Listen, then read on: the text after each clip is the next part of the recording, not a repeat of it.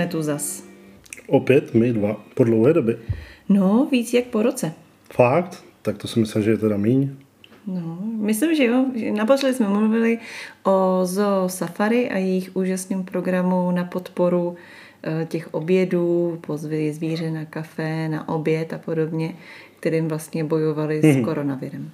Tak je pravda, že já tě pořád jako lámu do toho, aby jsme šli točit nějaký ten podcast. Pořád nějaká výmluva, teď musím dělat modílky, teď musím koukat na seriály. Je to těžký s tebou.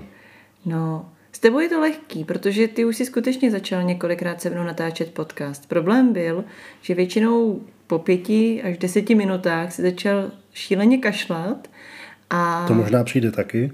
potom si byl většinou tak spocený a splavený, že jsem si říkala, že kdybych tě vyzvala, ať se jdem proběhnout maraton, tak na tom možná budeš o trochu líp. Pro mě je to sportovní výkon. No, A už jsem u toho a už jsme kašle. u toho kašle. No, tak bychom možná mohli říct, proč jsme tak dlouho nedělali ty podcasty. Protože jsme líní. Ano, přesně tak, protože jsme líní. Dobrý, zkus to znova. No, začalo to před rokem. Bylo, nebylo. V jedné horské krajině. Hradci Poblíž- Králové. Ano, tady velké, velké převýšení kopečky, Lapská vrchovatina, nebo jak se tomu říká. Je to tak, na tom, soutoku je to, na tom soutoku je to fakt nebezpečný tedy. Tak před rokem a asi týdnem, nebo dvěma, dvěmi, kolika? Dvěma. Dvěma, měl můj lepší kamarád 40. narozeniny. Bylo to pár dnů, nebo dva, nebo tři dny, nebo den po očkování prvním, Po prvním očkování, ano, kdy jsme si nešli, nešli nechat oba dva jako dát injekci. A měli jsme naplánovaný několika denní program. První den to začínalo tím, že jsme za ním nečekaně přijeli ráno. Tam se nečekaně objevil žlutý uh, Mustang, to myslím byl, mm-hmm. Mustang.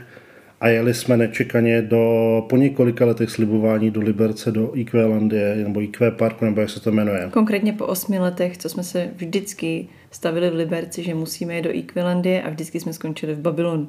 Prostě vždycky, prosím vás. Máme osm plavek z Decathlonu, z Liberce, protože jsme nikdy sebou neměli plavky. Ale předpokládám, že to se stává vám všem. Vám všem. Ano. To je zcela normální. Všichni máte ty základní plavky za těch 60 korun, že jo? Ano, ano, a jezdíte do Liberce, protože chcete do Equilandie a místo toho chodíte do Babylonu. No to je přece jenom přes ulici. No a dojeli jsme tam, užili jsme si Equilandii, druhý den jsme se tam zase nečekaně objevili ráno, jeli jsme se koupat, do Poděbrat na jezero, poprvé jsme to také vyzkoušeli, nebo teda my poprvé. Večer jsme se sebrali, šli jsme do hospody, A to už nebylo úplně v pořádku.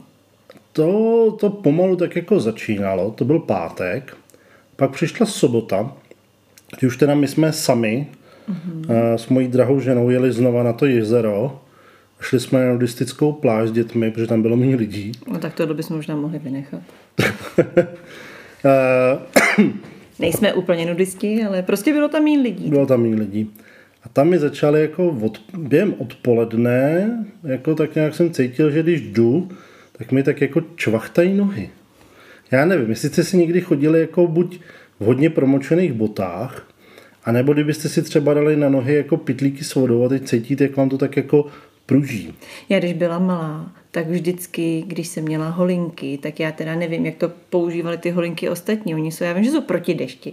Ale já, když měla ho- holinky, tak jsem si vždycky do nich dala vodu. Vždycky. Mně se to strašně líbilo. eh, No, to, to funguje obou straně, no.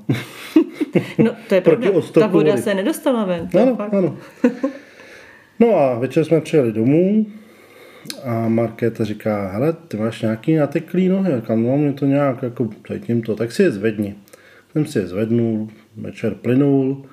Druhý den jsem jel s klukama a se synem na Airsoft.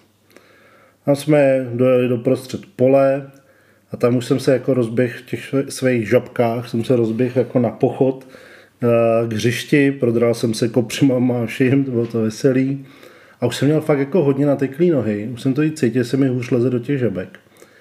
A když to tam skončilo, nebo ne skončilo, když jsme tam byli tak hodinku, tak už jsem těch žabek ani nemohl vylíst. No tak jsem se vrátil a jel jsem za Tchyní, kde byla Markéta s Apolenkou Přijel jsem tam s Matějem a už jsme to měli fakt jako, už jsme to měli fakt jako hodně nateklý. Po nějaký době jsme jeli domů, po nějaký hodince dvou, co jsme tam strávili. A večer už jsem to měl tak nateklý, že jsem se vydal na pohotovost, protože už jsem na ně nemohl nadspat nohu do žádný, do žádný boty, už jsem nemohl skoro chodit a už to fakt jako bolelo, jak byla napjatá ta kůže. No, pulzovalo to. Pulzovalo to a už jsem fakt vypadal jako, eh, jako takový ty dámy, co mají 180 kg a nosí malý střevíčky a možná sem nemůžou vejít a mají zažitý, že mají nohu 36 když už mají 46, tak se tam prostě přece jenom nadspou, jeden malíček jim kouká ven a všechno to tak jako ten nárt mají takový krásně vypoulený. Mně se teda líbí, že ze všeho, co jsem myslela, že bude říkat, proč jsme nedělali podcast a co ti vlastně jsi začal tím absolutně nejodpornějším. Já jsem gurman.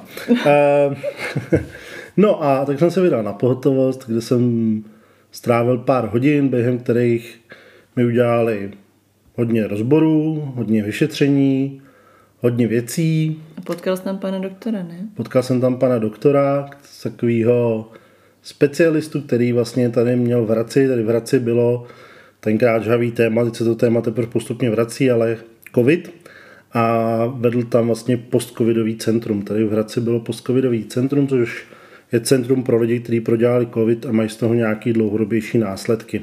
Protože někdo prostě má chvíli rýmu, chvíli kašle, necítí, jestli špagety nebo smažák, ale, ale pak se prostě probere v pohodě. A někdo to trošku jako víc odskáče.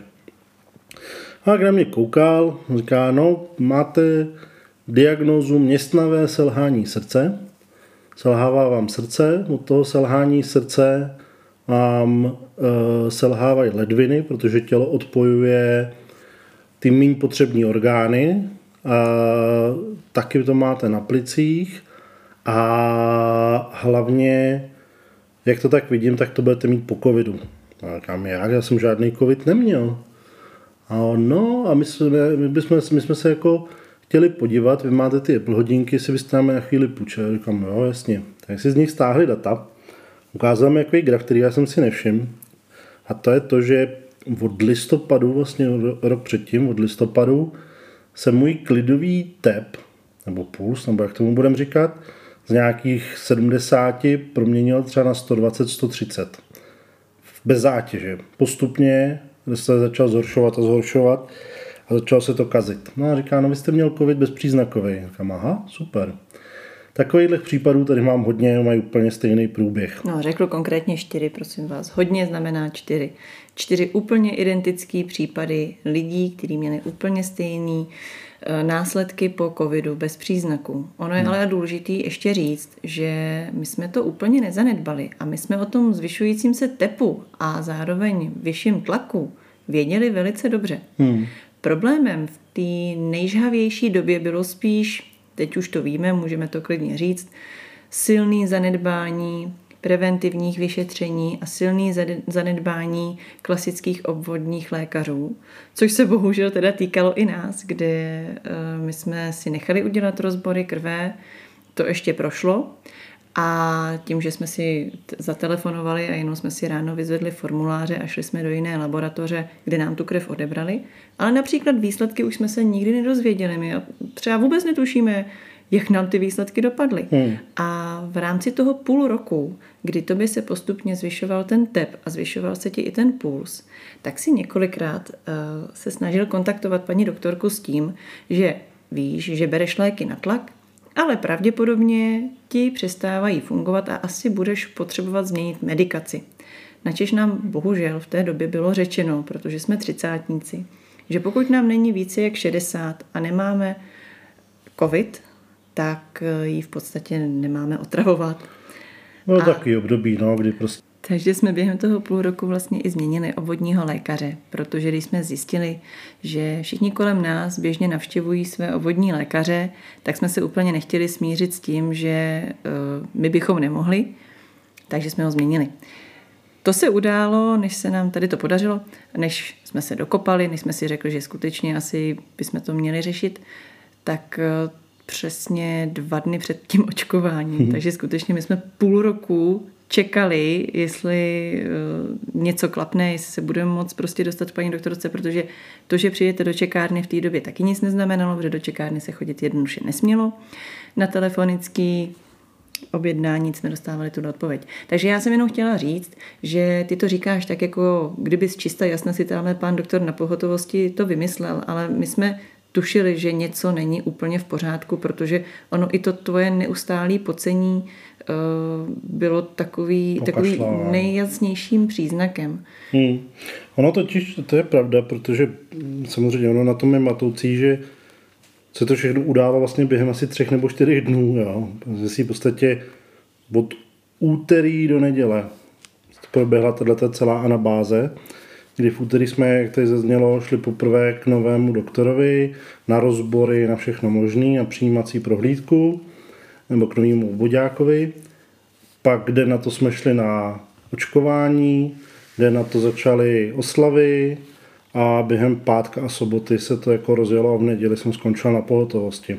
Takže je to tak a ano, předtím jsem měl různý problémy, jakože jsem se z ničeho nic prostě začal potit. A teď ne, že člověk se potí víc, protože jde cvičit a při tom cvičení se potí víc, než, než se potil nebo jde do schodu, ale prostě člověk sedí u stolu a najednou z něj fakt jako teče pot, to, to je úplně hmm, jako... On to nebyl pot? Hlavně. On to nebyl pot, ono to byla no. prostě voda. Byla to voda, byl to vlastně průznak nebo mm, příznak, symptom uh, těch ledvin. Ano. Ano.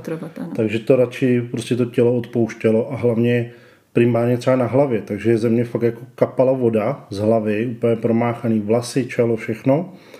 Chodil jsem s ručníkem třeba chvílema, to chodím pořád samozřejmě, nebo často ještě teď, když něco dělám, ale člověk byl prostě nucen fakt se utírat a pak to najednou zase přestalo. A celý to souviselo jenom s ledvinama. No, když se vrátím teda k pokračování, takže teda to proběhla návštěva na pohotovosti, ano.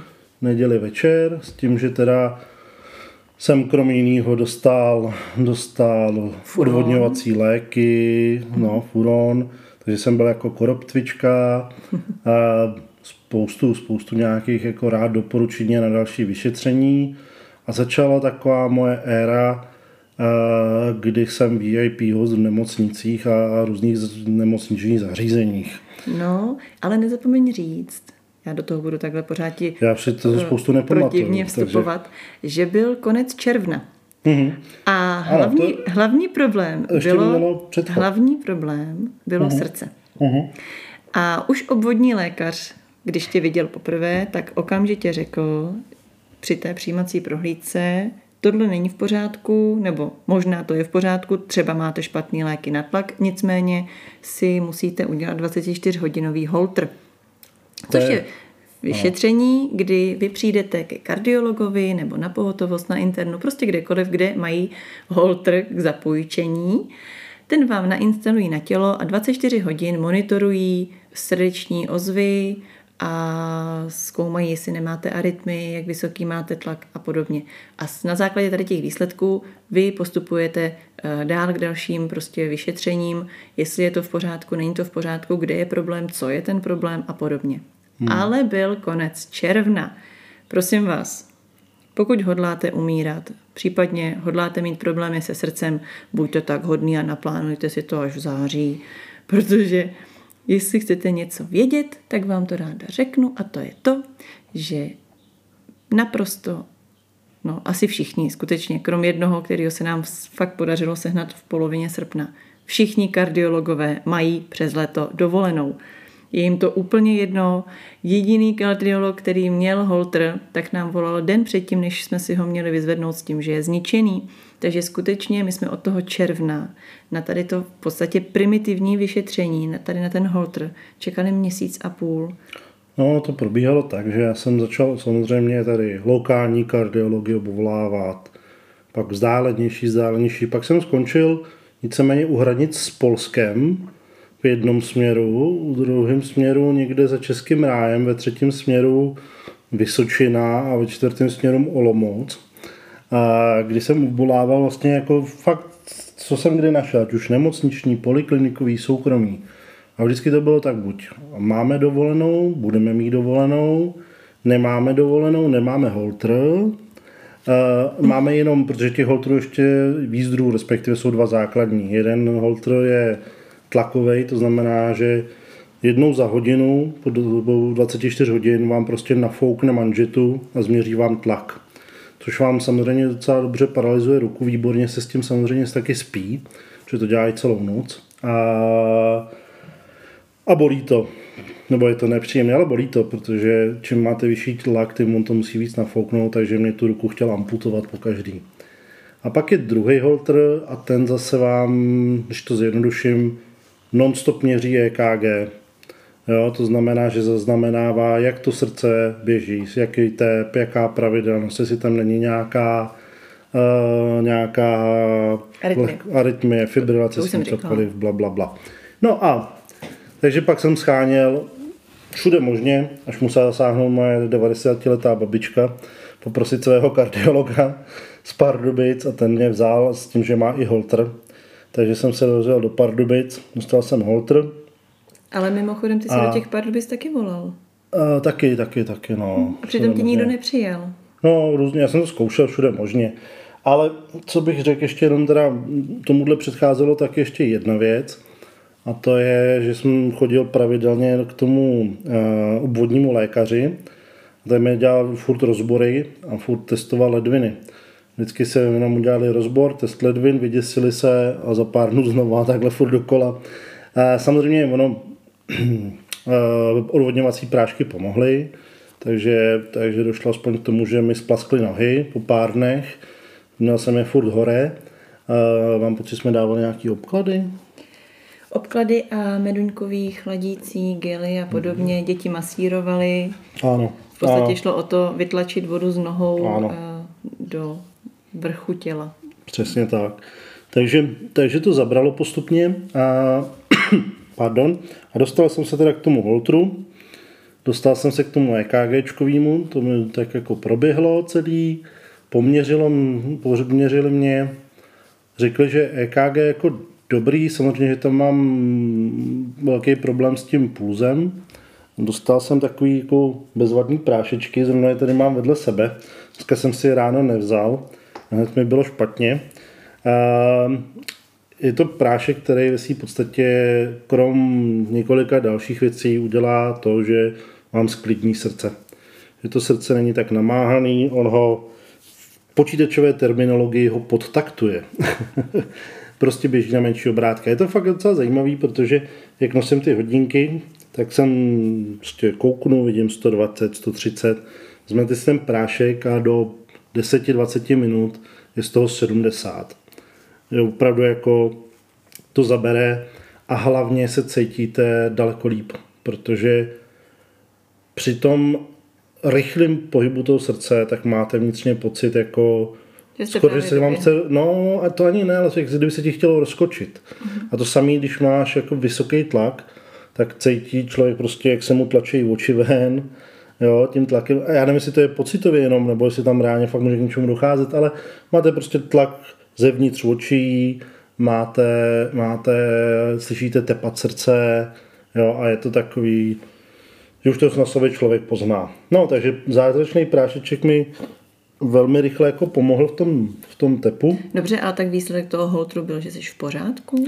To pozor, já jsem totiž nejdřív dostal ten EKGčkový holtr. Aha. A to byla jedna věc, že to trošičku popletli, dali mi EKGčkový holtr, a, který jsem dostal a ten ukázal, já nemám problémy s tím, že bych měl nějakou arytmii nebo něco takového.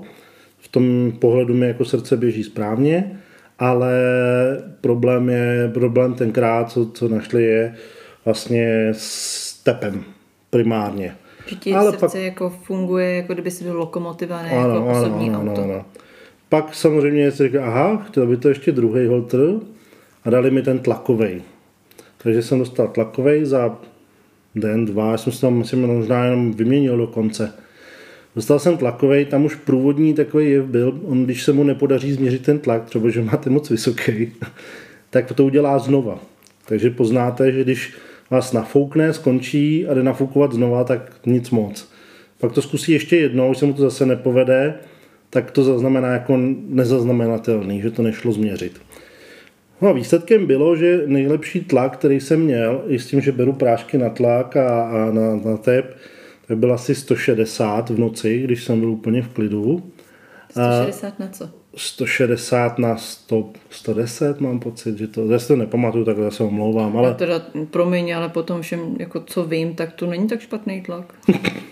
pro mě ne, pro mě to je vynikající tlak, pro normálního člověka je to tlak, kdy bůchne. Uh, ne, uh, je to samozřejmě vysoký, standardní tlak je 120 na 80, nebo se tak jako udává. Uh, a hlavně nebezpečný je ten uh, systolický, no, ten, ten spodní. Uh, pardon. To ještě nastane párkrát, to kašlání. Doufám, že ne. Já se hrozně omlouvám, to musí, když to posloucháte třeba ve sluchátkách, to musí být takový jako výbuchy, kdy si to chcete vyrvat z uší. To ne, protože po první zakašlání už neslyšíte. Tak, a došlo vlastně k tomu, že velká část těch tlaků ani nešla změřit, jak byla velkých.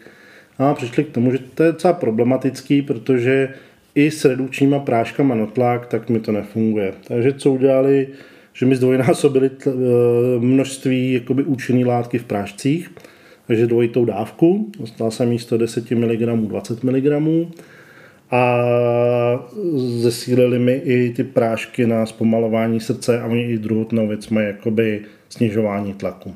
A doporučili ti angioplastiku. A proč mi angioplastiku, přesně tak.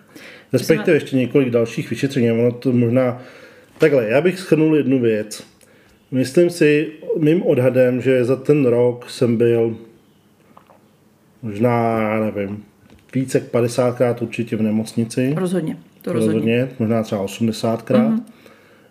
Uh, něco mezi 50 a stovkou. Uh, pravidelně jsem tam trávil čas po pohotovostech kdy docházelo k tomu, že když jsem měl prostě náročnější den, ať už fyzicky nebo psychicky, i když jsem se snažil, jako, nebo stresově, i když jsem se já i moje okolí snažilo, abych uh, se šetřil, tak někdy to prostě třeba nešlo naplno, nebo se objevila nějaká věc, která se musela vyřešit. Děti zlobily nebo cokoliv. No, já bych podotkla, Kamile, že jsi extrémní workoholik, uh, máš lehce stresující práci jako obchodní a marketingový ředitel a nedokázal si připustit, to přátelé vážně ne, nedokázal si připustit, že by ta firma mohla být dva dny bez něj jakýmkoliv způsobem fungovat. Takže i když všichni kardiologové doktoři si ťukali na čelo a říkali, ať myslí především na zdraví, včetně mě, eh, hysterické eh, manželky, tak eh, on vždycky řekl, to prostě nejde. Takže víceméně dá se říct, že to srdce většinou po těch pracovních dnech řeklo a dost a chtělo vybouchnout. A když chtělo vybouchnout, tak v podstatě se tady změřil tlak večer, bylo vidět, Kamil byl úplně bledej, mokrej, měl takový ty divně vyvalený oči, no prostě sexy. A my už jsme s dětma věděli, že on si jde zase sednout na tu svoji lavičku, kterou už na pohotovosti v Hradci měl i podepsanou. Nikdo si nesměl sedat na jeho místo, protože on prostě v čekárně měl už svoje místo. Plus parkovací samozřejmě. Plus parkovací. A tam byl ty dvě, tři hodinky, pak už to bylo kratší, protože už skutečně tím, že tam byl třeba už po 20. tak věděli moc dobře, že to eh, pan Brabec jde zase jenom na injekci, aby se uklidnil a vrací se zpátky domů. Asi v podstatě jsem dostával mm, kalciový blokátory, blokátory no, respektive, jak se mu někdy říká, beta blokátory a, a na sklidnění srdce. Ano, to je to... látka, která v podstatě sklidní to srdce ve chvíli, kdy vy máte třeba dostat infarkt. Tak hmm. v tu chvíli ten kalciový blokátor, kalciový vápníkový, udělá to, že udělá takovou malou přehradu a vy potom ten infarkt nedostanete hmm. a když dostanete první takovouhle injekci, tak vás to má sakra varovat, že až přijedete domů, tak se možná na ty porady máte vyprdnout. No, takže po 20 injekcích možná. Možná i po víc. mu to začalo pomalu docházet. A to a už přeskakuje moc dopředu. To, už to už přeskakujeme. Ne, to už přeskakujeme k tomu, že po těch zhruba 20 injekcích tě čekala ta první angioplastika. Jo, jo. No ono, jasně s těma injekcemi, ono to i, i jako akutně, oni tam říkají, akutně sníží tlak, a, takže se jako proberete, naberete trošku sílu, nebo respektive to tělo, a, a můžete, je to jako, jako restart trošku. Samozřejmě by to mělo být používáno spíše v nutných situacích, ale do toho se přidalo, samozřejmě tady se bavíme o srdci, ale do toho se přidali, mm, nebo respektive, jak jsem zmínil, ještě tady byly zasažený plíce a byly tady zasažený ledviny. Plíce se jako víceméně vyřešily sami, krom toho, že kašlu, ale to není plícema, to je srdcem pořádaný, protože jedna z, jeden z průvodních jevů, že vám selhává srdce nebo že máte nějaký problém se srdcem, je kašlání. Kašel velmi jako často značí tenhle ten problém a je to proto, že zase to srdce, respektive to tělo, když to srdce nestíhá nebo má nějaký problém, tak ehm, musí vlastně dojít k tomu, že něco odpojí, něco ošidí. Tak začne třeba ošizovat částečně ty plíce. U mě se srdce nebo tělo rozhodlo, že bude hodně ošizovat ledviny, takže jsme začali taky mezi tím boji o záchranu ledvin. A to byla taková, nebo to je pořád taková další etapa, ale víceméně se dá říct, že teď jsem ve stavu, nebo postupně jsem se dostal do stavu, kdy jedna ledvina je OK, levá, a pravá ledvina tak jako bojuje. někdy je lepší, někdy je horší. Jednou to ale i vzdala. Jednou to je vzdala. Musíš na to koukat tak, že ona to už jednou, Pardon? že ona to už jednou vzdala a přesto eh, tady silou a vůlí eh, doktorů Nemyslím mojí. No to ani náhodou. Jak říkám, ty jsi workoholik a na jakoukoliv samoléčbu v podstatě kašleš. Ale silou doktorů tak eh, se jim podařilo tu ledvinu oživit a byť je z nějakých 70% poškozená, tak se neustále snaží uh, ji zlepšit a ideálně navrátit do původního stavu, což se sice už nestane, ale pořád mi naopak na těch 70% ještě pracovat mohla. Je to tak, no, jako sná je dostat do stavu, kdy ona v tom stavu zůstane. Protože teď je to takový, že když přestanu nebo přeruším tu léčbu, tak se začne zhoršovat hned. Což třeba mimo jiné nastalo před pár týdny, k tomu se taky dostaneme, ale eh, vyústilo to v to, že dvakrát týdně chodím na steroidové injekce mm-hmm. do ledviny. To je taková příjemná věc, prosím vás. Vy si lehnete na bříško, přijde sestřička a umrtví vám záda. Potom přijde pan doktor a vezme sakra dlouhou, tlustou, takovou tu, co vidíte, když eh, doktor House chtěl vystrašit svoje pacienty, jo? takovou tu dlouhou velkou injekci a tu vám, tou umrtvenou tkání, ale ne, že by to úplně uh, jste necítili, zapíchne přímo do těch ledvin. Přímo do té ledviny. Má to svoji výhodu, vy to nevidíte, vy ležíte na tom bříšku. Pokud se bojíte injekcí, tak je to fajn, že to nevidíte. Nicméně jenom to říkám a Kamil se tady kroutí a cuká. Jenom na Já to nevidím. A mě už je to jedno. A taky se může stát třeba, když chodíte do fakultní nemocnice, tak třeba řeknete, jako, že souhlasíte s tím, aby se přišli podívat medici, což já jako s tím problém nemám. Někde se to naučit musí na někom. A, a taky třeba si to chtějí vyzkoušet. No. Takže takhle se jednou stalo, že mi umrtvili nohu. Tam něco trefili a docela dlouho mi nefungovala noha jedna. Takže, takže jsem tam musel ležet a čekal jsem, až se mi zase probere umrtvená noha. Vlastně v podstatě něco jako když si přeležíte ruku nebo něco takového. Prostě to tam tak jako kinklá a vy o tom nevíte. Docela vtipný pocit. Ehm, takže ledviny, a to je vysvětleně nějaký konstantní boj s ledvinama a probíhá konstantně. A pořád je to na tom stejném, že prostě docházím a budu docházet na tyhle ty injekce a třeba se to jednoho dne spraví. Pak jsou různé varianty, někdy se udělá to, že se ta ledvina normálně víme, někdy se udělá to, že to zdají v obě nebo z větší části, pak chodíte na nějakou dobu na dialýzu, pak se transplantují. Někdy se to vrátí, těch možností je hodně, ale důležitý je, že třeba teď jsem prostě nemohl na ty injekce chodit a ještě nemůžu. A situace je taková, že člověk musí prostě dodržovat pak jako víc věcí, musí kontrolovat třeba toxiny, jestli se mi začne tělo zaplavovat toxinama, protože ledvina je v podstatě jako filtr v těle. Nicméně filtry máme dva. Máme ledviny a pak máme játra. S játrama mám taky super story. Nebo super story. No nic, se... no nic. Vraťme se k té angioplastice. Nepřeskakuj. Dobře, angioplastika. Byla taková zábava, kterou jsem vlastně v finále postoupil dvakrát. Mm-hmm, první v září. První září, kdy vlastně došli k tomu, že by to chtěli prošťouchnout. Angioplastika je, eh, tady v Pardubicích je specializovaná klinika soukromá, která primárně dělá mikro, mik, mikroparoskopické úkony na srdci, se to jmenuje. Je to několik úkonů a jeden z nich je angioplastika. Probíhá to tak, že jim dáte levou ručičku. Na levý ručičce většinou, když se podíváte na uh, ten Hřbet. hřbet, tak mezi hodinkama a kloubem, tak bývají, bývají, bývá několik jako Žil. žil no to tepny, jsou to tepny? Ne, jsou ne, to, to nejsou žíly. Jsou žíly. Jsou žíly, já zrovna mám výhodu, že když to napumpuju, tak je mám fakt jako velký.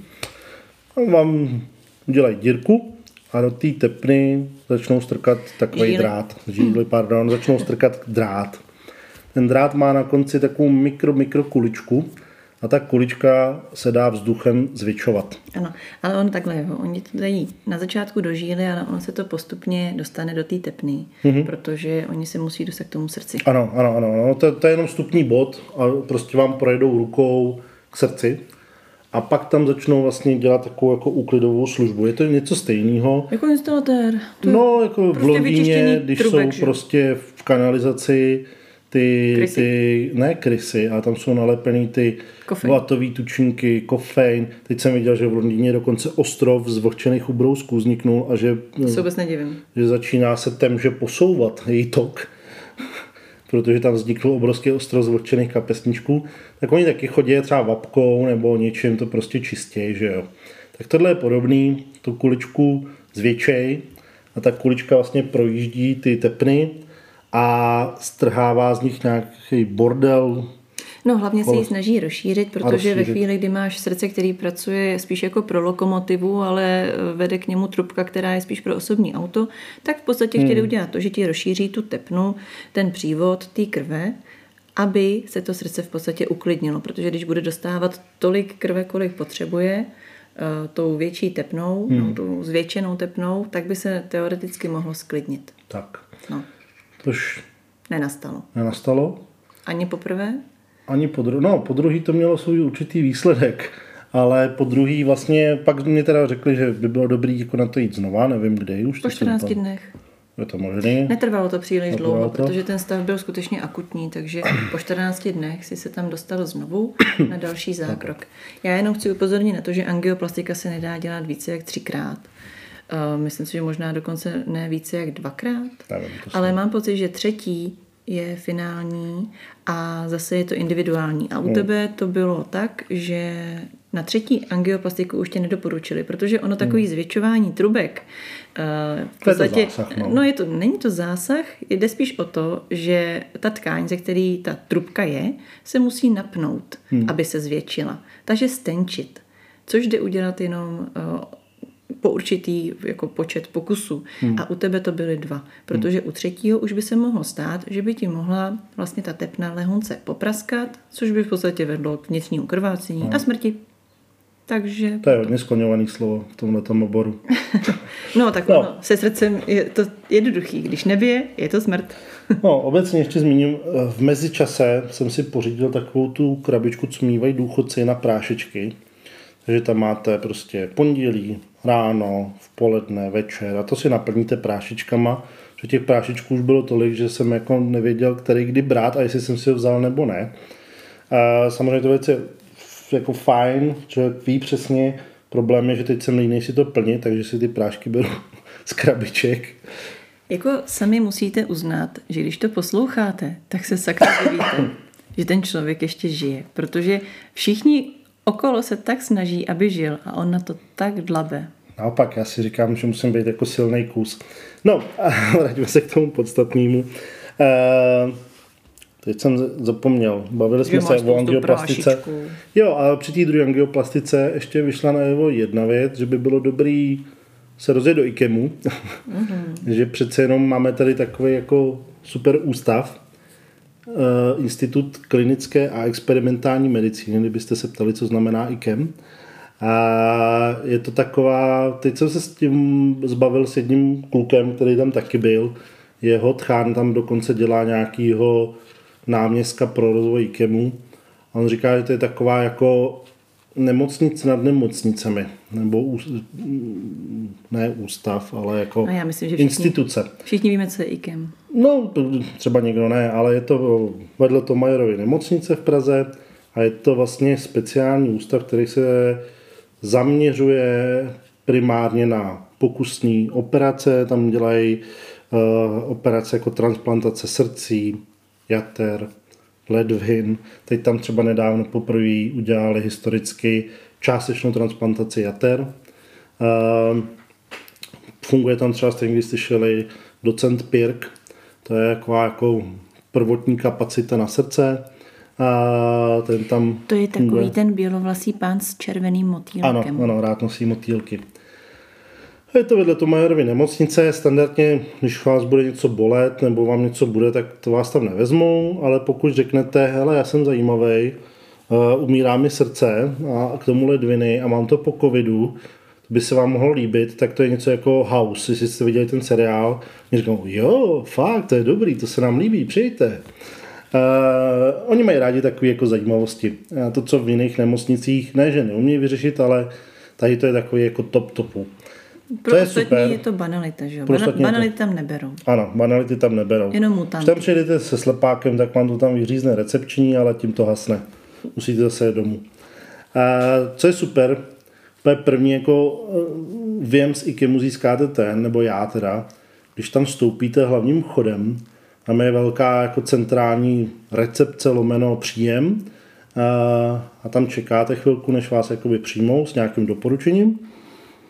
A tam pak zjistíte, že je společný prvek celého IKEMu a to jsou velké obrazovky, na kterých běží přenosy, nebo respektive záznamy, pardon, záznamy všech možných operací. Takže tam sedíte, teď tam vidíte prostě, jak tam rozřezávají týpka a vyndávají mu to srdce a dávají do něj nový srdce. Je to velice poučné, zajímavé, hezké. A ještě super je, například na tom příjmu mají takový obrovský prosklený dveře a celý ty dveře mají přelepený vlastně fotkou životní velikosti sálu, kde je zase rozkuchaný nějaký člověk a teď tam prostě pobíhají ty lidi. No prostě je to bezva. fotografie jako ze sálu při Ano, ano, operaci. ano, ano, ano. Je to takový motivační, jako jestli v podstatě aspoň víte, co Do tam čeho jdete. prospíte, do čeho jdete.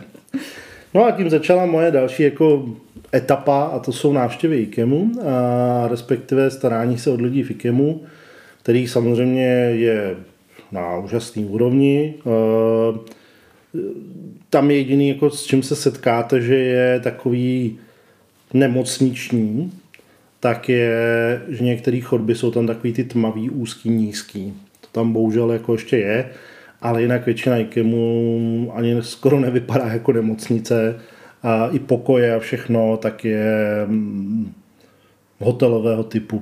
To, ale tak v tom asi netkví jako Ta úžasnost podstata IKEMu. zní v tom, že když, tak, když by vám někdo měl pomoct něčím složitým, tak vám pomůže tam. Aha, tak já jsem se jako, že když umíráš, tak aspoň umíráš stylově, že jo, na hotelovém pokoji a ne prostě na nějakém ošklivém jako nějaký loser. Přesně tak.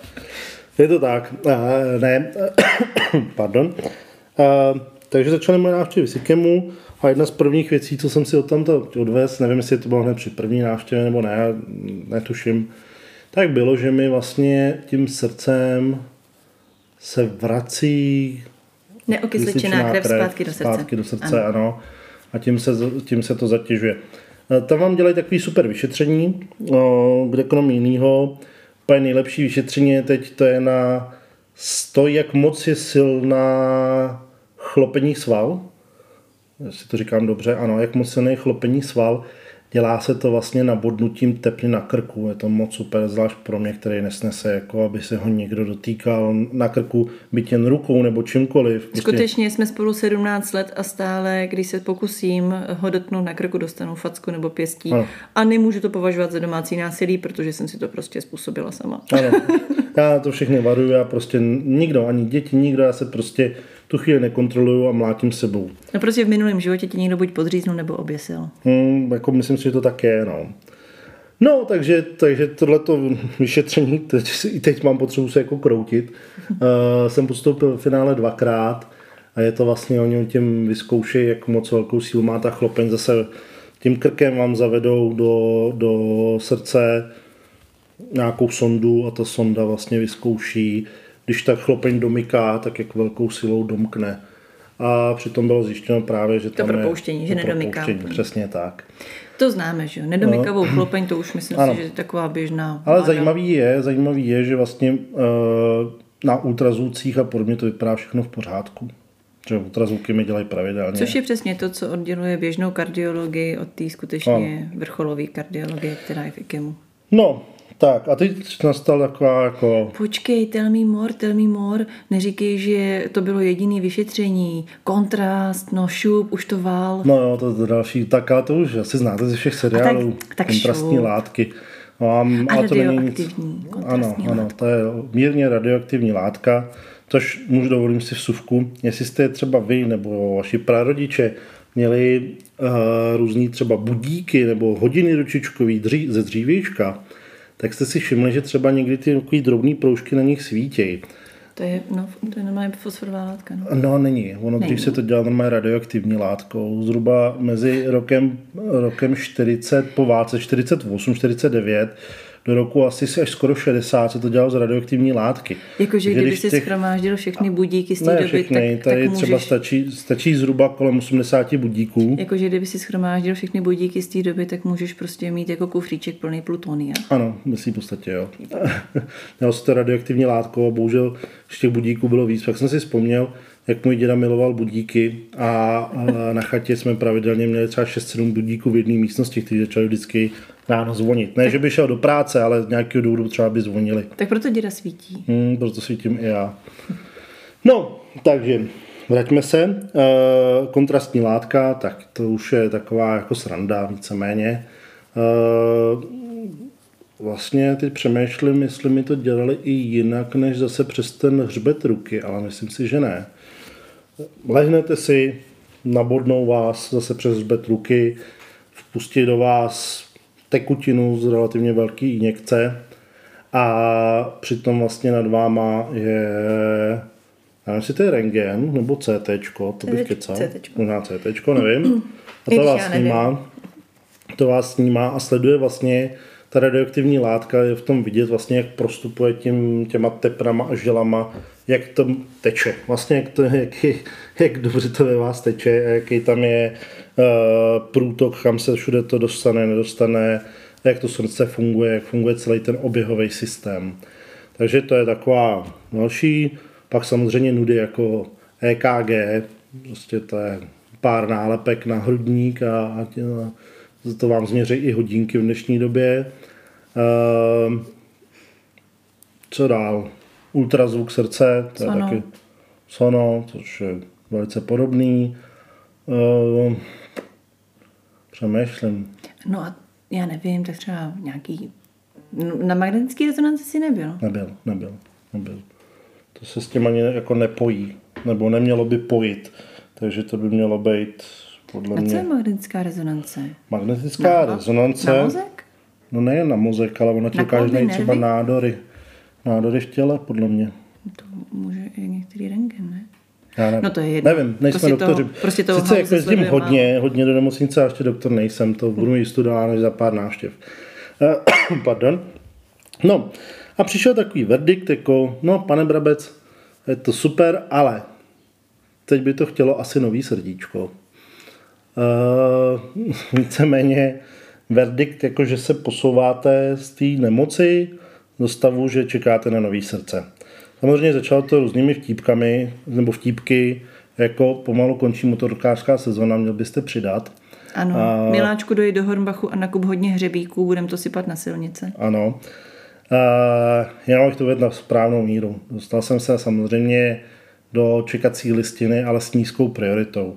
V Čechách čekací doba je 1 až 3 roky. Když máte nějakou běžnou prioritu, nejste urgentní, a když máte nízkou prioritu, tak to víceméně znamená, že to srdce jako, že jste tam a až vám tu prioritu zvětší, tak ho dostanete teprve.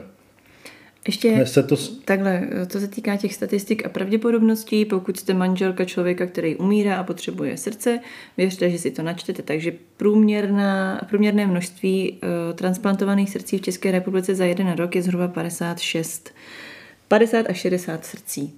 Uh, z toho se dostane zhruba, zase 50% k tomu, aby to srdce dostali včas a 25% lidí se toho nedožije a zbylých 25% lidí eh, skončí po nějakou dobu eh, na umělých srdcích, pumpách a čekají dál vlastně, ale to už je stav, ve kterým, ve kterým určitě nechcete zůstat, v tom už nemůžete běžně fungovat a tak. No se dostaneme, je to, je to ve v podstatě situace, že ano, budete na té čekačce, se to pro vás samozřejmě několik věcí, které vám rovnou řeknou, jako že máte být na telefonu, když vám zavolají z transplantačního centra, tak máte 4 hodiny na to, abyste se tam dostavili. E, jinak váš poukaz propadá. A zavolají vám maximálně dvakrát. Pokud po druhý nezvednete telefon, zavolají ještě jednou. Pokud po druhý nezvednete telefon, přeskakují vás a jdou no, na dalšího člověka, který by to srdce potřeboval. To samý, když máte třeba vybitý telefon, vypnutý telefon, tak to tím hasne. Eh, co tam jediný ještě funguje, nebo co doporučuji, co jsem třeba udělal já, pořídit si druhý telefonní číslo, protože já když mám denně třeba 40 hovorů, tak prostě poznat, že zrovna tohle transplantace není fajn a že byste to fakt měli zvednout a pak se je dobrý si pořídit druhý telefonní číslo. Čistě což, proto. Což když jste eh, workoholik, nebo naopak si řeknete, teď zvolním, tak to taky možná není úplně v pohodě, protože paní z recepce z IKEMu se nám snažila skutečně dovolat. Eh, je to takový ten šestý smysl, kdy říkám, prosím tě, kdo to byl? Nevím, nebudu to řešit. Říkám, no hele, zavolej tam zpátky. A když zavolal zpátky, tak paní z IKEMu z recepce mu řekla, že zákrok, na který byl objednaný eh, zhruba před třemi měsíci, takže nemůže proběhnout, protože pan doktor právě eh, přiběhl do jiného sálu, kde zrovna transplantuje srdce, což je zákrok, který trvá zhruba 7 hodin mimochodem. mimochodem takže určitě bude unavený a nestihne druhý den ráno uh, hmm. splnit zákrok, který měl udělat. Jo, jsou takový... No. Takže ten telefon, že máte náhradní a že si na to dáváte pozor. Ne, tak zatím je pravda, že to jako vnitřně ani tolik neřeším, protože ta pravděpodobnost je hm, velice nízká, menší, než že vyhrajete. Pořád máš 20%, to bys možná měl říct, že tehdy ti řekli, že máš 20% šanci na to, že se vyléčíš ještě pořád ano. jenom medika, eh, medika, jak se řekne, medicamentózně? Medicamentózně asi, no. Není to, není to moc dlouhý? Není, je to tak, krásný. Tak medicamentózně, což znamená uh, pomocí léku. No, prostě oni tomu ještě říkají, že uh, Oni vždycky u každé věci, tak jsou dva způsoby léčby. Jedna je konzervativní, to znamená, že to je, jedna je konzervativní a druhá je invazivní. A to je jedno, jestli máte zlomený prst nebo jestli máte umírající srdce. Při konzervativní léčbě vám ten prst obalej do dlahy a on zroste sám. Při invazivní vám ho rozřežou a jdou vám se šroubovat kosti a dát to do kupy. Prostě jakmile se do vás musí začít řezat, tak je to invazivní léčba. Takže tady je pořád šance ještě, že by to bylo možné vyřešit konzervativně. Mm-hmm. no, uh, takže s verdiktem, že čekám na nový srdíčko, že by to bylo fajn, uh, že mě čeká dál pokračování léčby ledvin, s tím, jak si mám dávat pozor na telefon, jsem se dozvěděl, že ještě jsou pak jako další mezistupně, jako třeba, že dostanete automatický defibrilátor nebo srdeční pumpu, čemu se dostanu za chvilku, tak uh, vám právě můžou zabrat i ty léky. Je to jako level 1, level 2. Tak, tak, tak, tak. Já ve v podstatě, co bych zmínil dál, uh, jsem velmi úspěšně přešel na level 2, povedlo se mi to. Na level 1 pumpu nemáš. Level... Aha, já myslel, že level 1 je jenom jako, že čekáš. Ježiš, to jsou úplný louzři. Aha, tak, ne, tak jsem je... přišel na level 1. No to je demo. To je, to je demo. Před několika týdny jsem přišel na level 1, což je právě ten automatický defibrilátor. Hrozně fajn hračka. Je to vlastně, dřív to bylo taková krabička od cigaret. Není to kardiostimulátor. Není, není, není. Popíšu, uh, když to byla taková krabička od cigaret, když budete, když budete mít zakoupený VIP členství, Alza Premium, tak vás posunou do IKEMu. ne, to je eh, vtip, prosím vás, to je vtip. Pokud jste v IKEMu, tak máte šanci dostat novou verzi, která je mikroskopická prakticky, když to porovnám s krabičkou cigaret. Vypadá jako sluchátko do ucha. třeba. Dřív vám to zaoperovali pod žebra, nám dali krabici a tu připojili elektrodama na srdce. Co dělá automatický defibrilátor, to byste asi neuhádli podle názvu, ale pokud nastane fibrilace síní, znamená, že se vám srdce zastaví, tak aniž by někdo musel přijít a uh, udělat takový těch, těch filmech, jak připravte se, všichni pryč, tady mám ránu, nebo nabíjím, jak se říká, nabíjím. Nabíjím na 350. Ano, a dá vám šlehu defibrilátorem. A nesundávám naušnice, odpálí vám uši třeba. Tak. Tak tady to krabička to udělá sama. Takže vám se zastaví srdce, zroutíte se a ona udělá prásk. Ten prásk může udělat až 60krát, pak se vybije. Ale většinou stačí, stačí jeden prásk, protože on rozdíl je v tom, že ten prásk vám dá přímo na srdce, zevnitř.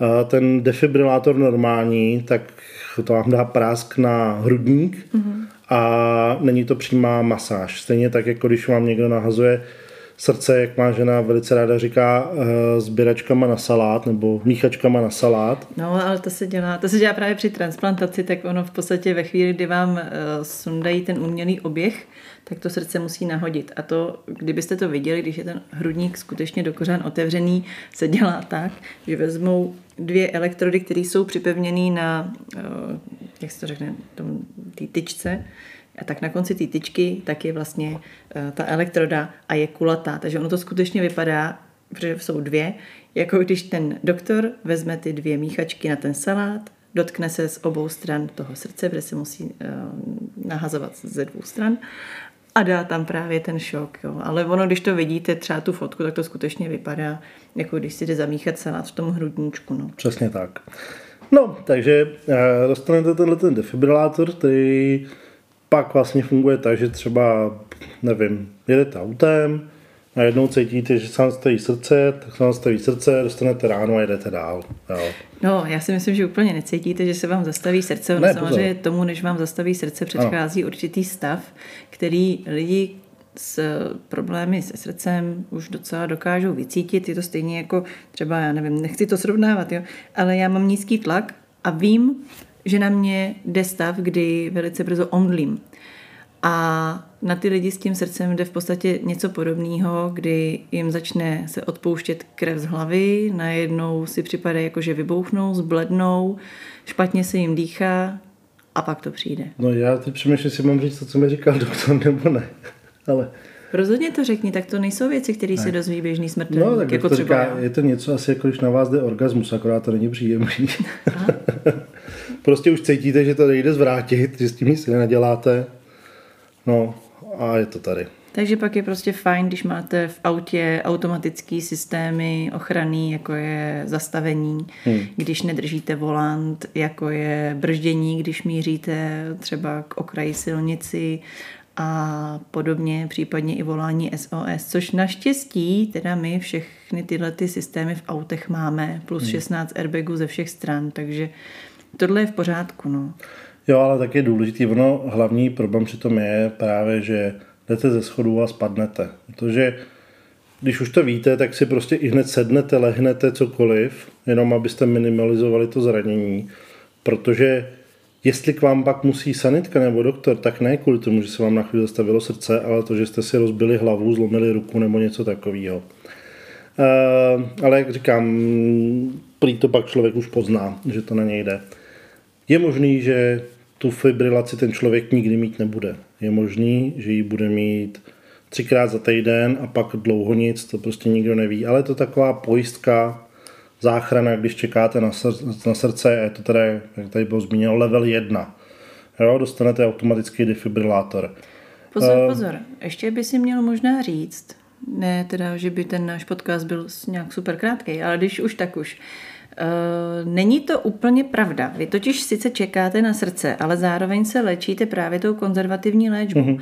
A pánové doktoři z IKEMu ještě upozornili na jednu věc. Ve chvíli, kdy vy se naopak léčit začnete a začne všechno fungovat tak, jak má, tak eh, jste pořád stroj, jsme všichni pořád stroje. A to srdce, paradoxně, vysadí a fibriluje ve chvíli, kdy vaše léčba zabírá a vy hmm. se vlastně dáváte do pořádku, což eh, nás velmi překvapilo, my jsme tohleto samozřejmě vůbec netušili a pan doktor zmínil, že to bývá často i u vrcholových sportovců. Hmm. Prostě jsou to ty masivní infarkty, který nikdo nečeká. Je to vlastně reboot systému tak ve chvíli, kdy eh, to tělo udělá reboot systému, tak do toho rebootu samozřejmě, jak jsme to viděli v Jurském parku, se musí elektřina vyhodit a zase nahodit. Ale když není kdo by ji nahodil, hmm, tak se nenahodí. No. A tím pádem paradoxně vyléčení může skončit smrtí, protože když není kdo by vám eh, defibriloval vyhozený srdce, tak je prostě konec. Proto se taky instalují tady ty automatické defibrilátory. Obecně to tělo je přece jenom trošku jako složitý systém. No a e, než, než to zakončíme, čím já bych to zakončil, je pak průběh té operace, nebo respektive tohle instalace automatického defibrilátoru. Tak teď už si řekl, že ho máš. No to mám, ale tak k tomu se dostaneme. Ale nemá pumpu. Tak ano, tak bychom měli ještě popsat dvě věci a to je ty játra a pumpa. Já bych začal těma játrama s dovolením. To jsem tady sliboval jako taky ještě zábavnou story, nebo zábavnou, no reálnou story s játrama. Játra mají takovou jako nevýhodu, eh, když jste třeba někde jedli na cibulce, tak jste si to možná všimli, že když jako je moc namáháte, tak oni pak stvrdnou. Tomu se říká třeba cirhoza jater, stává se to alkoholikům. A pak je ještě, uh, ještě teď jak se to jmenuje, akutní selhání jater a chronický selhání jater. Chronický selhání jater je obrovský prevít. Jak asi víte, játra jsou životně důležitý orgán a s nimi je to docela složitý, že se velice blbě léčí. Oni sice mají schopnost autoregenerace, jestli se nepletu, ale když už jsou zašežený, tak to bývá jako víc, tak to bývá problém. Ale v chronickém stavu už nemají eh, funkci. V chronickém stavu už nemají. Pokud máte chronický zánět jater, tak je to víceméně konečná, jenom záleží, jak rychlá konečná. Akutní zánět jater je lepší, příjemnější, nebo respektive lepší, řešitelnější, ale když začnete jíst totiž jako hodně prážičků, různý hrstičky prášečků. Máte hodně doktorů. Máte vám... hodně doktorů, tak se taky může stát, že ty hrsty prášečků způsobí, že vám jdou do kopru ještě játra. Takže mě se samozřejmě ještě začaly zhoršovat játra kvůli množství, množství léků, který jsem bral. A teď je otázka, co je důležitější, zachovat játra nebo přestat léčit některé věci a začíná takový jako koloběh, který právě znáte třeba z toho hauze. Tak mu vyřízneme oko. Sice nebude mít oko, ale bude žít. No tak mu vyřízneme obě a bude na tom ještě líp, co je lepší. Ehm, naštěstí, nebo naštěstí, ono tady jako nastalo tím, jak se ve mně kombinují léky, jak se ve mně kombinují steroidy z těch injekcí do ledvin. Ty steroidy jak jsou v podstatě se, asi nejhorší. No a do toho ještě pak ty různé injekce na, s těma kalciovými blokátorama a podobně, tak se začaly zhoršovat játra. Um, na to je zase jako několik cest, co s tím a jak s tím pracovat za mě asi to nejdůležitější, že je to vyřešeno, nebo vyřešeno. Ne, to nejdůležitější je, že potom přijde pan doktor, který tě má v podstatě úplně na starosti, což jo. je tvůj nový obvodní doktor, který, pan docent. který si tě samozřejmě eh, vzal na paškál, protože jsi zajímavý Normální pacienty, jako jsem třeba já, si berou jeho kolegové. Tebe si vzal přímo pan docent Ladislav Slováček, tady v Hradecký ambulanci, velice šikovný člověk, spoustu recenzí na záchrany života, vylečení rakoviny, bla, bla, bla, kde si, co si prostě super. Má Google super má pět hvězdíček z pěti. Tak, takže, takže jako na, na Jelpu taky, že tak je dobrý. Na TripAdvisor. tak. No a ten udělal tu nejzásadnější věc a to je, teď jak říct správně to slovo, uh, ne zorganizování, ale přebra... Management. Management léku, jo. Hmm. Prostě uh, upravil všechny léky tak, aby zjistil, jestli nejsou vhodné alternativy, které do sebe v podstatě tak zapadnou, že pojmou více léků a těch účinných látek najednou a vynechají ty vedlejší odpadové látky, které právě, když máte z x léků, tak eh, zahltí ty játra, v podstatě jako zaplaví těma, těma sračkama, prostě nevím, jak jinak to říct. Tedy dovolím jeden jako vstup nebo myšlenku, jo. A tady jako narážíme na problém, který může nastat reálně, pokud máte složitější zdravotní problémy. A to je to, že prostě tady je kardiolog, tady je nefrolog, tady je prostě internista, tady je obvodák, neurolog, whatever, člověk, který ho prostě potřebujete. A může samozřejmě nastat, že oni jako přesně, mm, on se vás možná někdy zeptá, jestli berete nějaký léky jiný, moc se na to neptají, ale každý nasadí tu svoji léčbu a teď, když najednou léčíte těch věcí pět, tak to úplně není jako mm, situace, která by nezávaněla průšvihem. Což třeba mě došlo až jakoby později, nebo mm, uvědomil jsem si tu realitu později.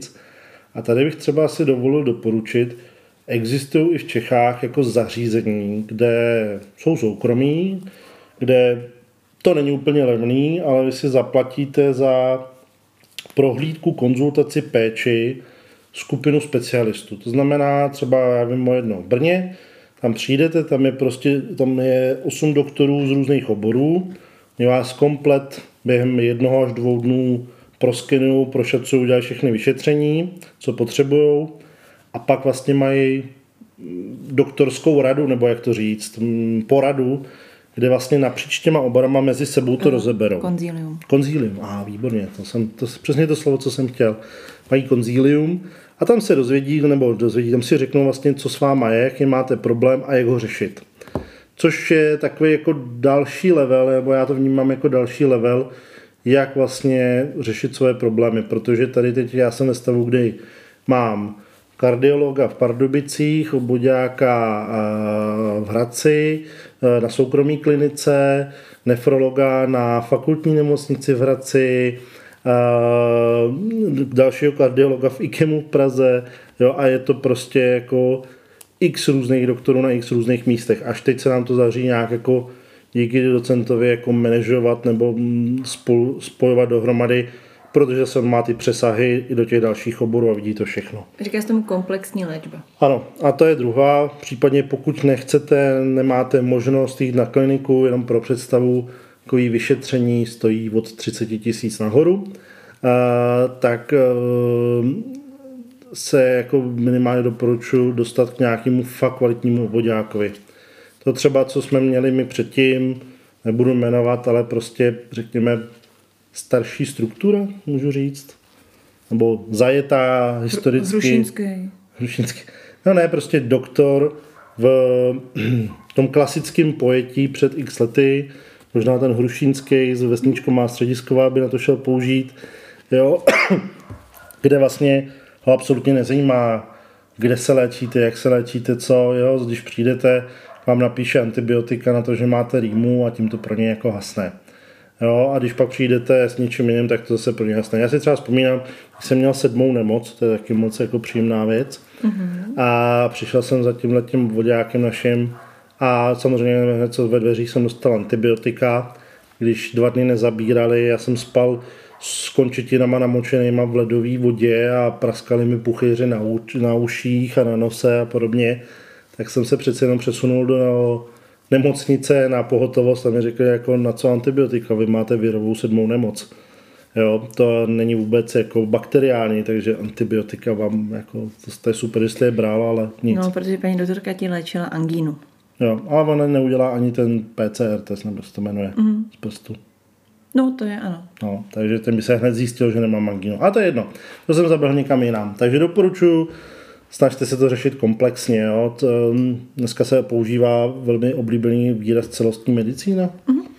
Ale víte co, to je právě to hodnocení na tom TripAdvisoru, Yelpu a Google a tak, který možná má něco do sebe. A to, že... Má, ale zase jenom upozorním, za mě, můj pohled, je, že rozhodně má něco do sebe, rozhodně se podle toho říte, ale ne ke každému vodákovi se dostane jako člověk, který řeší x problémů najednou. A často v těch hodnoceních, já teda nebudu říkat tady, já třeba si pamatuju, ten známý lékař, tak jako se ská z toho, paní doktorka je hodná, paní doktorka se usmívá. A to je to, co jsem chtěla říct, než mi skočil do řeči, já jsem že musíte přeskočit ty hodnocení těch eh, padesátníků, šedesátníků, který vždycky přinesou té paní doktorce to kafíčko a sestřičce a oni se na sebe usmívají a vlastně se neřeší nic jiného, než jenom, že vás bolej záda v těch 50 letech, což prostě bolej, protože, protože to... Protože jste starý. to ne, ale nemyslím, že protože jste starý, ale to protože, Ne, protože se prostě běžně zanedbávaly věci, které třeba v motorickém vývoji byly důležité, ale to už jsme úplně... Nepřevazovat děti v postýlce. Ne, ne, nehrbit se. Úplně stačí. Nehrbit se, nosit správnou obuv a podobné věci, které jako nikdy nikdo neřešil. Chodit. Sestru. No, uh, a pojďme teda do poslední fáze. Jupí. Jupí. Poslední fáze. Teď mi zaskočilo. Ještě řekni, Vlastně co je pumpička. Pumpa. Jo, pumpička. Pumpičku znáte ze seriálu Halo Halo. Ano, tam jí měl hrobník, vždycky, když viděl hezkou ženskou, tak jeho pumpička kolabovala, protože nestíhala. A to, to je popravdě trošku podobný. Pumpa je asi takový, řekněme, nechci říct, že poslední, ale jako instance poslední záchrany by asi šlo říct. Když Před nemáte, když prosím. nemáte ještě srdce, potřebujete to srdce fakt už hodně a to vaše srdce už je úplně k prdu a řešíte, jak to teda jako, co s tím, protože zrovna žádný motorkář jako to nezapích nikde a už nevíte, co s tím, tak vám v IKEMu nebo i v jiné nemocnici dají srdeční pumpu. Srdeční pumpa, eh, ta dlouhodobá na dlouhodobí, protože když se nebavíme o nějaký akutní jipce, tak funguje tak, že vám udělají do boku díru, docela velkou. Do té díry vedou dvě trubky. Ty trubky připojí ve své podstatě místo srdce. Vaše srdce se prakticky úplně odpojí, se dá říct, eh, od toho, aby něco dělalo. A já teď, ne, abych nekecal, teď, teď bych možná kecal, ale mám pocit, že to srdce se nechává v nějakém stavu, že jakože bije, sice nepumpuje krev, ale aby úplně neodumřelo vevnitř. Ale to nevím, to se omlouvám. On ještě není v levelu 2. A ještě nejsem level 2. Ty dvě trubky vedou do takové krásné kabelky, není na ní Gucci. Té kabelce je krabice a ta krabice pumpuje krev, vlastně místo vašeho srdce.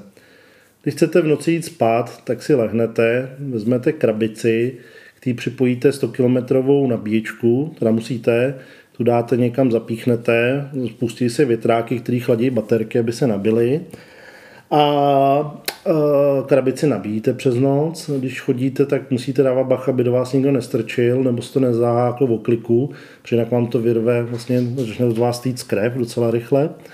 Musíte to rychle zašroubovat zpátky. A nesmí se se s tou krabicí samozřejmě sprchovat, ani se tam nesmí dostat voda, a to nejen do krabice, ale ani, ani tou ránou, protože ta rána je víceméně otevřená, takže když se chcete jí osprchovat, tak si musíte koupit takovou tu stretch folii, kterou se balej, balej balíky v, no, v e-shopech. potravinou folii. No, potravinou také je to nuda. Jo. A obalíte se a tam si to prostě nemejete. A pravidelně se vám stane, že se vám tam dostane nějaký zánět eh, nebo bordel do té rány, tak pak si jdete lehnout do nemocnice, aby vám to zase eh, dali do kupy. No a ta pumpa vlastně pumpuje za to srdce. Výhoda je, že se vám nemůže zastavit, že může teda, pokud se vám vybijou baterky, tak máte to blbý. Výhoda je, že žiješ. Výhoda je, že žijete, ano. A relativně normálně, pokud právě pominem tyhle ty problémy, jakože Nepříjemnosti. Diskomfort. nemůžete s tím vysprchovat, nemůžete jít do zátěže a sportovat, nic podobného, To bych protože... řekla jako tu nevýhodu. No, teď říkám, to jsou nevýhody. Ale ty už to, ne, ty už si přeskočil. Ty si řekl, že výhoda je, že žiješ, pokud ti nevadí tady ten diskomfort, ale nevýhoda, za mě teda, je ta... Uh, je Omezenost, no. No, ne omezenost, to jsem nechtěla říct. Pravidelnost toho tepu. Ano, ta Tak, krabička na rozdíl oproti srdci, a, tak ona umí být v jednom rytmu pouze. To znamená, že oni nastaví pásmo, teď neberte za slovo, 80 úderů za minutu a ona jede prostě 80 úderů za minutu a nikdo s tím nic nenadělá. Takže nemůžete jít do zátěže, nemůže vám přidat. Takže když by vaše tělo potřebovalo víc okysličený krve, potřeba by rychlejší tep, Nemůžete se ani vystresovat. No, tak prostě odpadnete. To je jednoduchý, protože to není jak zásoby, že vám to ani nedovolí, protože vám hned začnou svalový křiče, zadejchanou, prostě nemáte šanci. Takže ta krabička jde v nějakém rytmu. Nemůžete s tím lítat, nesmíte s tím do letadla a podobné věci.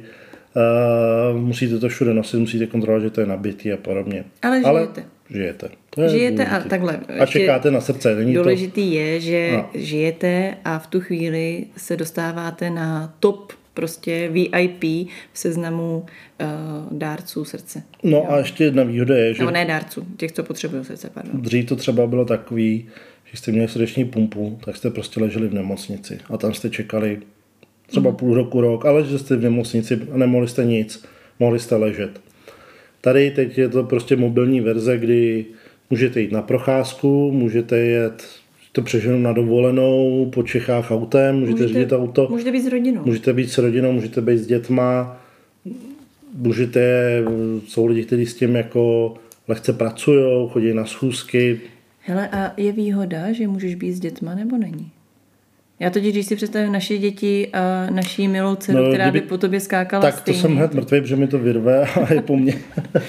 Takže pumpa je taková jako uh, Poslední čekací záchrana. instance, mm. která pardon, vás chrání před těma, že byste umřeli.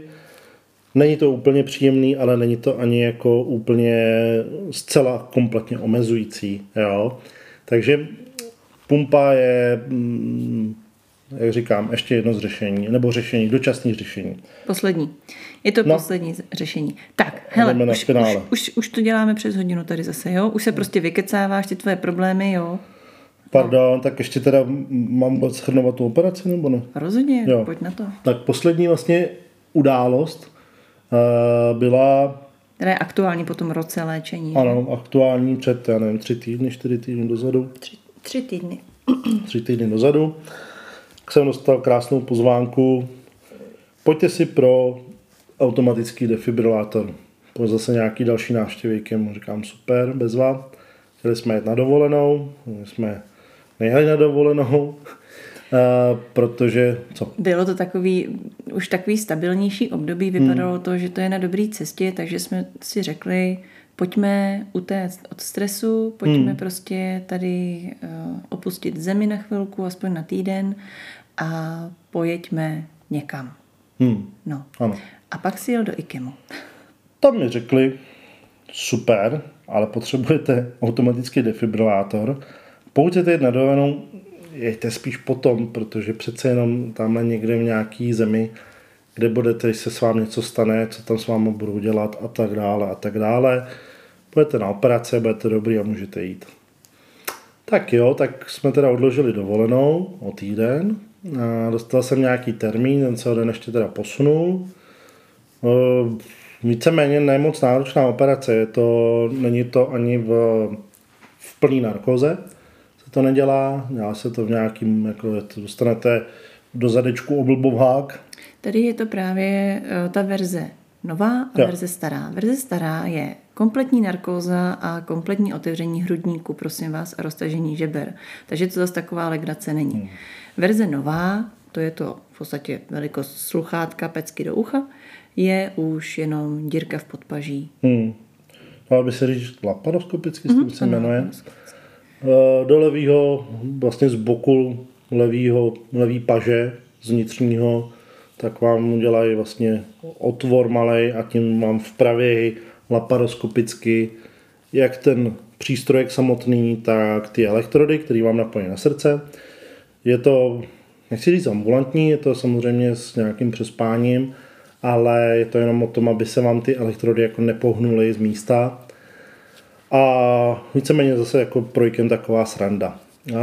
Je to sranda, po který řekl pan doktor, že už po dvou dnech můžete klidně do moře, koupat se, letět protože, pryč. letět pryč, protože eh, vlastně veškerý invazivní zákrok, který se vás týkal, je zhruba centimetr dlouhý škrábnutí, říznutí, který fakt není žádný problém. Hmm, hmm, ano. No a teď já, jak si tam tak jako ležím a, a jsem na té operaci, tak se pak najednou probudím a říkám si, ty když jsem nespal, tak asi jsem byl unavený. A jsem teda na té jipce a teď jako přijde, že si kus nepamatuju, no.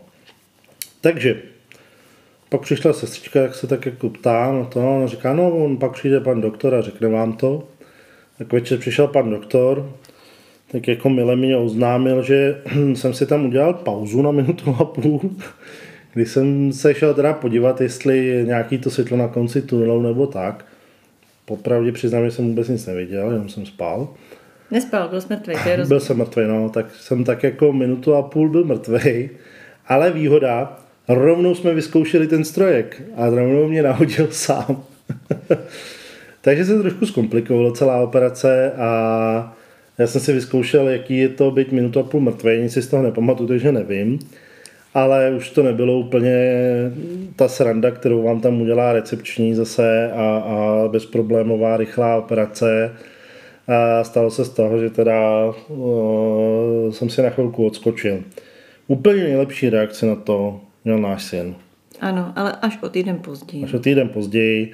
Ten, jelikož mám nějakou životní pojistku, kdy si tady ze srandy děláme, jako, nebo ze srandy reálně se říkáme, že pak jednou bude bohatá žádný, vdova. Ale žádný reálně. Prosím vás, to jsem chtěla říct na závěr, já jsem to teda měla říct na začátku, jo. Ale ono to samozřejmě zní tak, že my jsme evidentně cynici, děláme si z toho legraci. A nejsme a bereme to možná moc eh, lehkovážně. Naši přátelé, kamarádi, známí, ti, kteří nás skutečně znají, vědí, že to zase tak úplně pravda není.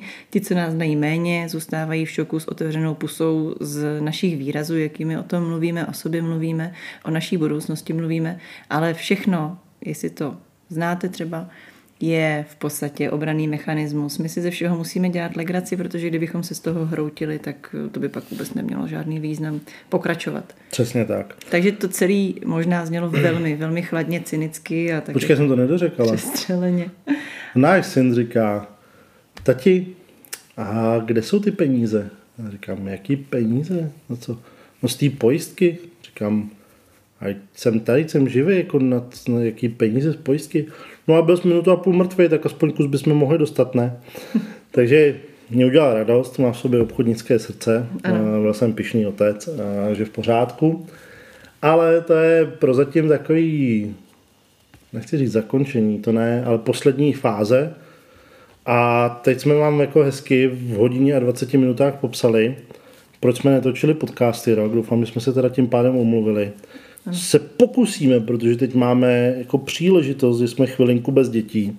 Chvilinku, prosím vás, žádnou chvilinku. Mami, jestli to posloucháš, já tě miluju. Strašně moc děkujeme, že jsi si skoro na týden vzala naše děti, obě dvě, což se nám skutečně za těch, eh, no vlastně skoro pět let, protože předtím jsme měli jenom jedno dítě, nestalo, protože obě babičky vyžadují pouze jedno dítě, tak to je takový složitější, když jedna z nich nemůže. Takže my jsme vlastně bez obou dětí velmi zřídka kdy a na tož na šest dnů. A ještě je důležitý to, že od té operace skutečně uběhly tři týdny a byť to vypadá, že si tady Kamil odskočil na operaci a tím to hasne, tak tím to samozřejmě nehasne. Na Instagramu pravidelně vidíte, že se neustále nacházíme v Krči, že se neustále nacházíme v Praze 4, takže se neustále nacházíme v poblíž IKEMu, který bedlivě sleduje eh, zlepšování, hojení, stav, zhoršování a podobně. Takže my si tady vyskočili s podcastem s odpovědí ve chvíli, kdy máme na co odpovídat. A zatím to vypadá, prosím vás, zatím, že se to zlepšuje. A je to i tím, že, jak jsem tady popisovala Kamila velmi negativně ohledně jeho práce, ohledně jeho zodpovědnosti za práci, možná až příliš velký, tak eh, ono ta minuta a půl přece jenom byla k něčemu dobrá. A to k tomu, že po roce, kdy všichni říkáme, už si uvědom, že to fakt není legrace, si konečně měl čas, minutu a půl na to, aby si uvědomil, že to fakt není legrace. A tu práci tak jako už skutečně omezil. A během těch dvou týdnů, co jí omezil, se jeho stav neuvěřitelně dobře zlepšuje. Takže tady máme, eh, bych řekla, velmi moderní pojetí, protože teď můžeme v klidu říct, že tady máme jakýsi začátek syndromu vyhoření v korelaci se srdeční chorobou a selháváním srdce. Takže eh, je jenom jasný, že když se vynechá jedna část, tak se logicky můžeme soustředit pouze na tu druhou. No, hm? takže tak. Takže se budeme těšit u nějakých třeba možná dalších podcastů. Máme plány, takhle. Máme ty plány, mám tady psáno, který další natočíme v následujících dnech. Uvidíme, budeme se snažit, ale neslibujeme. A máme takový plán. My víme, že nemáme profesionální nahrávací ani zařízení, ani studio a slyšíte spoustu věcí, jako je štěkání sousedovic psa, cvrlikání ptáčků, kašlání, moje pletení, protože prostě nebudu natáčet podcast bez toho, aniž bych ještě k tomu třeba pletla. Tak máme plán vám to ještě zhoršit a udělat cestovní podcast, protože se chystáme za jedním z našich dodavatelů do Norimberka, což je dodavatel Faber-Castell, který naprosto miluju, miluju tu značku, miluju jejich produkty a jedeme se tam osobně podívat. A protože cesta trvá 4,5 hodiny a už jsme právě ve stavu, kdy si to Kamil může dovolit takovou cestu, tak budeme ještě během té cesty asi natáčet. Ale vy víte, že my máme spoustu těch ochranných systémů a zabezpečovaček v tom autě, takže to možná bude pípat. Takže to snad pípat nebude, ale chtěla jsem říct, že neohražujeme dopravní provoz. Tak jo, tak děkujem za pozornost a budeme se těšit příště. Určitě. Čau.